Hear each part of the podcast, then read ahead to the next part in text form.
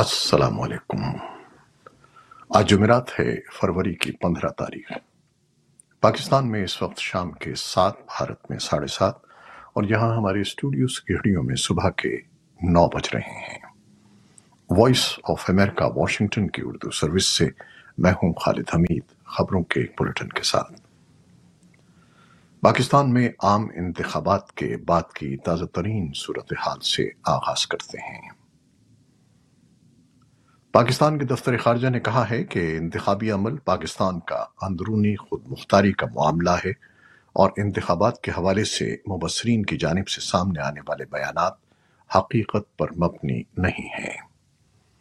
پاکستان کے 8 فروری کو ہونے والے انتخابات کے بارے میں عالمی سطح پر سامنے آنے والے رد عمل کے بارے میں تبصرہ کرتے ہوئے ترجمان پاکستانی دفتر خارجہ ممتاز زہرا بلوچ نے کہا کہ پاکستان کی کروڑوں پاکستانیوں ووٹروں نے عام انتخابات میں ووٹ کاسٹ کیا ہے اور پاکستانی قوم اپنی آئینی ذمہ داریوں سے عہدہ برا ہونے کے لیے پرعزم ہے۔ پاکستان کے دفتر خارجہ کا یہ بیان ایک ایسے وقت میں سامنے آیا ہے جب امریکہ نے ایک بار پھر اس بات کا اعادہ کیا ہے کہ پاکستان میں ہونے والے عام انتخابات میں دھاندلی اور بے ضابطگیوں کے الزامات کی تحقیقات ہونی چاہیے جو ان کے بقول مناسب اختتام ہوگا۔ امریکی محکمہ خارجہ کے ترجمان میتھیو ملر نے بدھ کو معمول کی بریفنگ کے دوران کہا کہ ہم نہ صرف پاکستان میں بلکہ دنیا بھر میں انتخابی بے ضابطگیوں کی تحقیقات کا مطالبہ کرتے ہیں۔ امریکہ کے علاوہ یورپی یونین اور اقوام متحدہ اور انسانی حقوق کی تنظیموں بشمول ہیومن رائٹس واچ کی طرف سے بھی پاکستان میں ہونے والے انتخابات میں مبینہ بے ضابطگیوں پر تحفظات کا اظہار کرتے ہوئے ان کی شفاف تحقیقات کا مطالبہ کیا گیا تھا، لیکن پاکستانی حکام اور الیکشن کمیشن یہ کہہ چکے ہیں کہ پاکستان میں انتخابی عمل شفاف انداز میں منعقد ہوا۔ پاکستان تحریک انصاف خیبر پختونخوا کے ترجمان بیرسٹر سیف علی خان نے کہا ہے کہ عمران خان نے امریکہ سے مطالبہ کیا ہے کہ وہ پاکستان کے انتخابات پر نظر رکھے اور 8 فروری کو ہونے والے انتخابات میں مبینہ دھاندلی پر آواز اٹھائے۔ اڈیالہ جیل میں عمران خان کے ساتھ ملاقات کے بعد صحافیوں سے باتیں کرتے ہوئے بیرسٹر سیف علی خان نے کہا کہ بانی پی ٹی آئی نے امریکہ کے حوالے سے یہ خاص پیغام دیا ہے۔ اگر اسٹیبلشمنٹ سیاست کرے گی تو پھر سیاست سے جواب دیں گے۔ عام انتخابات میں دھاندلی کے سارے پچھلے ریکارڈ توڑ دیے گئے۔ پی ٹی آئی والوں کے جسموں سے نہیں بلکہ ذہنوں سے مسئلہ ہے جو ٹھیک ہو جائے گا۔ یہ وہ الفاظ ہیں جو انتخابی نتائج سے نالا مولانا فضل الرحمان نے بدھ کو اسلام آباد میں ایک پرہجوم پریس کانفرنس کے دوران کہے۔ مولانا فضل الرحمان نے اپنے سابقہ اتحادیوں سے رابطوں کے باوجود حکومت میں شامل ہونے کے بجائے اپوزیشن میں بیٹھنے کا اعلان کیا اور ساتھ ہی نواز شریف کو بھی دعوت دی کہ وہ بھی حزب اختلاف میں بیٹھیں۔ پاکستان تحریک انصاف کے رہنما بیرسٹر گوہر نے اڈیالہ جیل کے باہر میڈیا سے گفتگو کرتے ہوئے کہا کہ تحریک انصاف انتخابات میں دھاندلی کے خلاف ہفتے کو پر امن احتجاج کرے گی۔ بیرسٹر گوہر کا کہنا تھا کہ اڈیالہ جیل میں عمران خان کے ساتھ وفاق اور خیبر پختونخوا میں حکومت سازی پر بات ہوئی ہے۔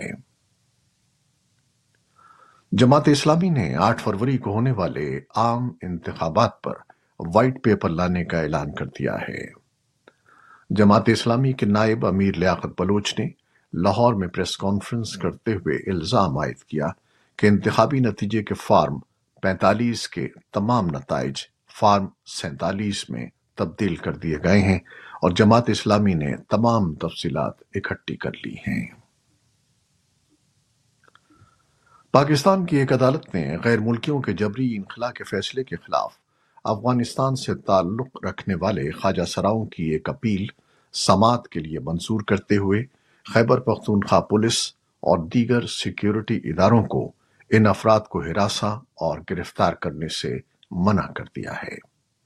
اس سے قبل پشاور ہائی کورٹ نے افغانستان سے تعلق رکھنے والے گلوکاروں اور موسیقاروں کی جانب سے بھی اسی قسم کی ایک درخواست کو باقاعدہ سماعت کے لیے منظور کیا ہے۔ بھارتی سپریم کورٹ کے 5 رکنی آئینی بینچ نے ایک تاریخی فیصلہ سناتے ہوئے حکومت کی جانب سے سیاسی جماعتوں کی فنڈنگ کے لیے شروع کی جانے والی الیکٹرل بانڈز اسکیم کو غیر آئینی اور من مانا قرار دیتے ہوئے رد کر دیا ہے۔ Chief justice D Y Chandrachud کے سربراہی والے بینچ نے اس اسکیم کو فوری طور پر روکنے کا حکم دیا اور اسٹیٹ بینک آف انڈیا کو اس کے تحت اب تک دیے گئے تمام چندے کی تفصیل 6 مارچ تک الیکشن کمیشن آف انڈیا کو فراہم کرنے کا حکم دیا۔ اس نے الیکشن کمیشن کو ہدایت کی کہ وہ 13 مارچ تک یہ تفصیل اپنی ویب سائٹ پر شائع کرے۔ حکومت نے سن 2018 میں یہ اسکیم لانچ کی تھی۔ اس کے خلاف عرضی داخل کرنے والوں کا کہنا تھا کہ اس سے فنڈنگ میں شفافیت متاثر ہوتی ہے۔ کانگریس سمیت دیگر اپوزیشن جماعتوں نے فیصلے کا خیر مقدم کیا، لیکن حکومت یا بی جے پی کی جانب سے اس پر تاحال کوئی رد عمل سامنے نہیں آیا ہے۔ اقوام متحدہ کا کہنا ہے کہ اس کی خواہش ہے کہ طالبان کے نمائندے افغانستان پر 2 روزہ بین الاقوامی کانفرنس میں شرکت کریں جو اگلے ہفتے قطر میں منعقد ہوگی۔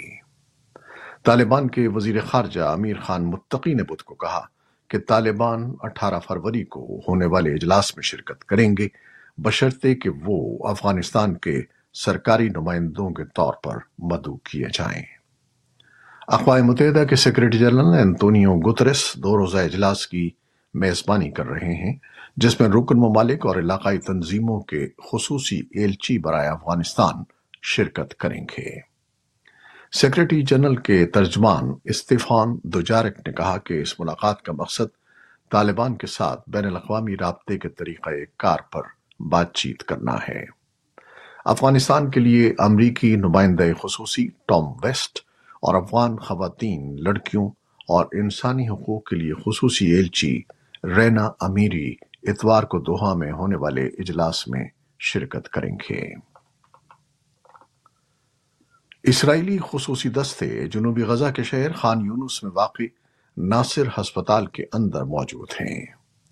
فوج نے ایک بیان میں کہا ہے کہ ہماری انٹیلیجنس اس بات کی نشاندہی کرتی ہے کہ یرغمالیوں کی لاشیں یہاں موجود ہو سکتی ہیں۔ ادھر اقوام متحدہ کے امدادی ادارے کے سربراہ نے جمعرات کو خبردار کیا کہ اگر اسرائیل نے سرحدی شہر کے خلاف فوجی کارروائی شروع کی تو رفح میں جمع ہونے والے فلسطینیوں کی بڑی تعداد مصر منتقل ہو سکتی ہے۔ جنیوا میں اقوام متحدہ میں خطاب کرتے ہوئے مارٹن گریفتس نے کہا کہ یہ خیال کہ غزہ کے لوگ محفوظ مقام پر منتقل ہو سکتے ہیں ایک فریب ہے۔ حزب اللہ کے سینئر اہلکار اور رکن پارلیمنٹ حسن فضل اللہ نے جمعرات کو کہا ہے کہ اسرائیل کو جوابی کارروائی کا سامنا کرنا پڑے گا۔ اسرائیل کی جانب سے گزشتہ روز جنوبی لبنان پر 2 حملوں میں 10 شہری اور حزب اللہ کے 3 ارکان ہلاک ہو گئے۔ مسلح گروپ کے رد عمل کے بارے میں پوچھے جانے پر فضل اللہ نے رائٹرز کو بتایا کہ اسرائیل ان جرائم کی قیمت ادا کرے گا۔ امریکی سینٹرل کمانڈ نے کہا ہے کہ امریکی افواج نے ایران سے جدید روایتی ہتھیار اور دیگر مہلک امداد قبضے میں لے لی ہے، جو 28 جنوری کو بحیرہ عرب میں ایک بحری جہاز پر یمن کے حوثیوں کے زیر قبضہ علاقے کے لیے روانہ کی جا رہی تھی۔ یمن میں حوثی باغیوں نے نومبر کے وسط سے بین الاقوامی تجارتی جہاز رانی کے خلاف بارہا ڈرونز اور میزائل داغے ہیں۔ ان کا کہنا ہے کہ وہ غزہ میں اسرائیل کی فوجی کارروائیوں کے خلاف فلسطینیوں کے ساتھ اظہار یکجہتی کر رہے ہیں۔ صدر جو بائیڈن نے بدھ کے روز ایک حکم نامے پر دستخط کیے ہیں، جس کے تحت امریکہ میں موجود فلسطینیوں کو تحفظ دینے کے لیے ان کی بے دخلی کو 18 ماہ کے لیے روک دیا گیا ہے۔ بائیڈن انتظامیہ کے ایک عہدیدار نے کہا کہ اس اقدام سے 6000 کے قریب فلسطینیوں کی جبری بے دخلی کو عارضی طور پر روکنے کی اجازت مل گئی ہے۔ American Arab anti discrimination committee کے ایگزیکٹو ڈائریکٹر عبدالعیوب نے ایک بیان میں کہا کہ امریکہ میں موجود فلسطینیوں کے تحفظ کے لیے اقدامات کی اشد ضرورت ہے۔ انہوں نے کہا کہ ہم دیکھ رہے ہیں کہ غزہ میں صورتحال بہتر نہیں ہو رہی ہے اور ہم اس حکم نامے کا خیر مقدم کرتے ہیں اور اس پر عمل درآمد پر خوش ہیں۔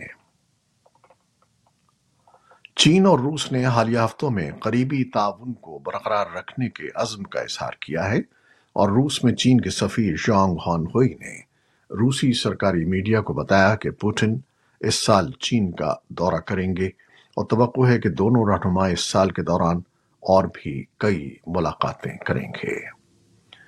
8 فروری کو ایک کال کے دوران چینی صدر شی جن پنگ اور پوٹن نے چین اور روس کے درمیان مختلف شعبوں میں دو طرفہ تعاون اور گہرے تعاون کا عزم ظاہر کیا تھا، اور امریکہ کی جانب سے دوسرے ممالک کے معاملات میں مداخلت کو تنقید کا نشانہ بنایا تھا۔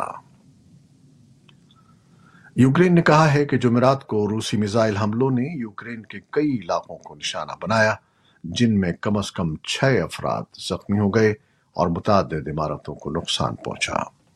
مغربی یوکرین میں لیویف کے علاقائی گورنر میکسیم کوزیتسکی نے کہا کہ وہاں 3 افراد زخمی ہوئے ہیں کیونکہ میزائلوں سے ایک بنیادی ڈھانچے کی عمارت اور کئی گھروں کو نقصان پہنچا۔ یوکرین کی فضائیہ کا کہنا ہے کہ روس نے کل 26 میزائل داغے ہیں، جن میں سے نصف کو یوکرین کے فضائی دفاع نے تباہ کر دیا ہے۔ بیلگوراڈ کے گورنر کے مطابق بیلگوراڈ پر جمعرات کو میزائل حملے میں 1 بچے سمیت 5 افراد ہلاک اور 5 بچوں سمیت 18 زخمی ہو گئے ہیں۔ روس کی سرکاری خبر رساں ایجنسی RIA نووستی نے کہا کہ بیلگوراڈ میں ایک شاپنگ سینٹر کو نشانہ بنایا گیا۔ وزارت دفاع کے زیر کنٹرول ایک ٹیلی ویژن چینل نے بتایا کہ میگنیٹ شاپنگ سینٹر کے قریب 6 افراد ہلاک ہو گئے ہیں۔ کوریائی خبر رساں ادارے KCNA نے جمعرات کو کہا کہ شمالی کوریا کے رہنما کم جونگ ان نے بدھ کے روز سطح سے سمندر میں مار کرنے والے نئے میزائل تجربے کی نگرانی کی اور ایک بڑی اسلحہ ساز فیکٹری کا دورہ کیا، جہاں انہوں نے ہتھیاروں کی پیداوار میں اضافے پر زور دیا۔ وائٹ ہاؤس نے نئی خفیہ معلومات کا حوالہ دیتے ہوئے گزشتہ ماہ کہا تھا کہ روس نے حال ہی میں شمالی کوریا سے حاصل کیے گئے کم فاصلے تک مار کرنے والے بیلسٹک میزائلوں کو یوکرین کے خلاف حملے کے لیے استعمال کیا تھا۔ ہیوسٹن میں قائم نجی ایرو اسپیس کمپنی کے ذریعے تیار کردہ مون لینڈر جمعرات کے اوائل میں فلوریڈا سے چاند کے سفر پر روانہ ہوا۔ نصف صدی سے زیادہ عرصے میں یہ چاند پر جانے والا پہلا امریکی مشن ہے، جسے نجی ملکیت والے خلائی جہاز کے ذریعے لانچ کیا گیا ہے۔ منصوبے کے مطابق یہ لینڈر 1 ہفتہ طویل پرواز کے بعد 22 فروری کو چاند کے قطب جنوبی کے قریب لینڈنگ کرے گا، اور اگر کامیابی ہو گئی تو یہ پرواز 1972 میں اپولو کے چاند مشن کے بعد سے کسی امریکی خلائی جہاز کے ذریعے چاند کی سطح پر پہلی کنٹرول شدہ لینڈنگ ہوگی، اور کسی نجی کمپنی کی طرف سے بھی یہ پہلی پرواز ہوگی۔ یہ تھی وہ خبریں جو فیس بک لائیو پر ہم نے آپ کے لیے پیش کی۔ ہماری ویب سائٹ، یوٹیوب اور پوڈ کاسٹ پر یہ بلیٹن آپ کے لیے پوسٹ کر دیا جاتا ہے۔ آپ ہمارے بلیٹن کو شیئر کرتے ہیں اور اپنے کمنٹس میں اپنی محبتوں کا اظہار کرتے ہیں، جس کے لیے ہم آپ کے بے حد مشکور ہیں۔ اپنی ان کاوشوں کو جاری رکھیے گا۔ نیوز پروڈیوسر آئزہ عرفان اور نیوز ایڈیٹر پہچت چلانی کے ساتھ خالد حمید کو اب اجازت دیجیے گا۔ اللہ حافظ۔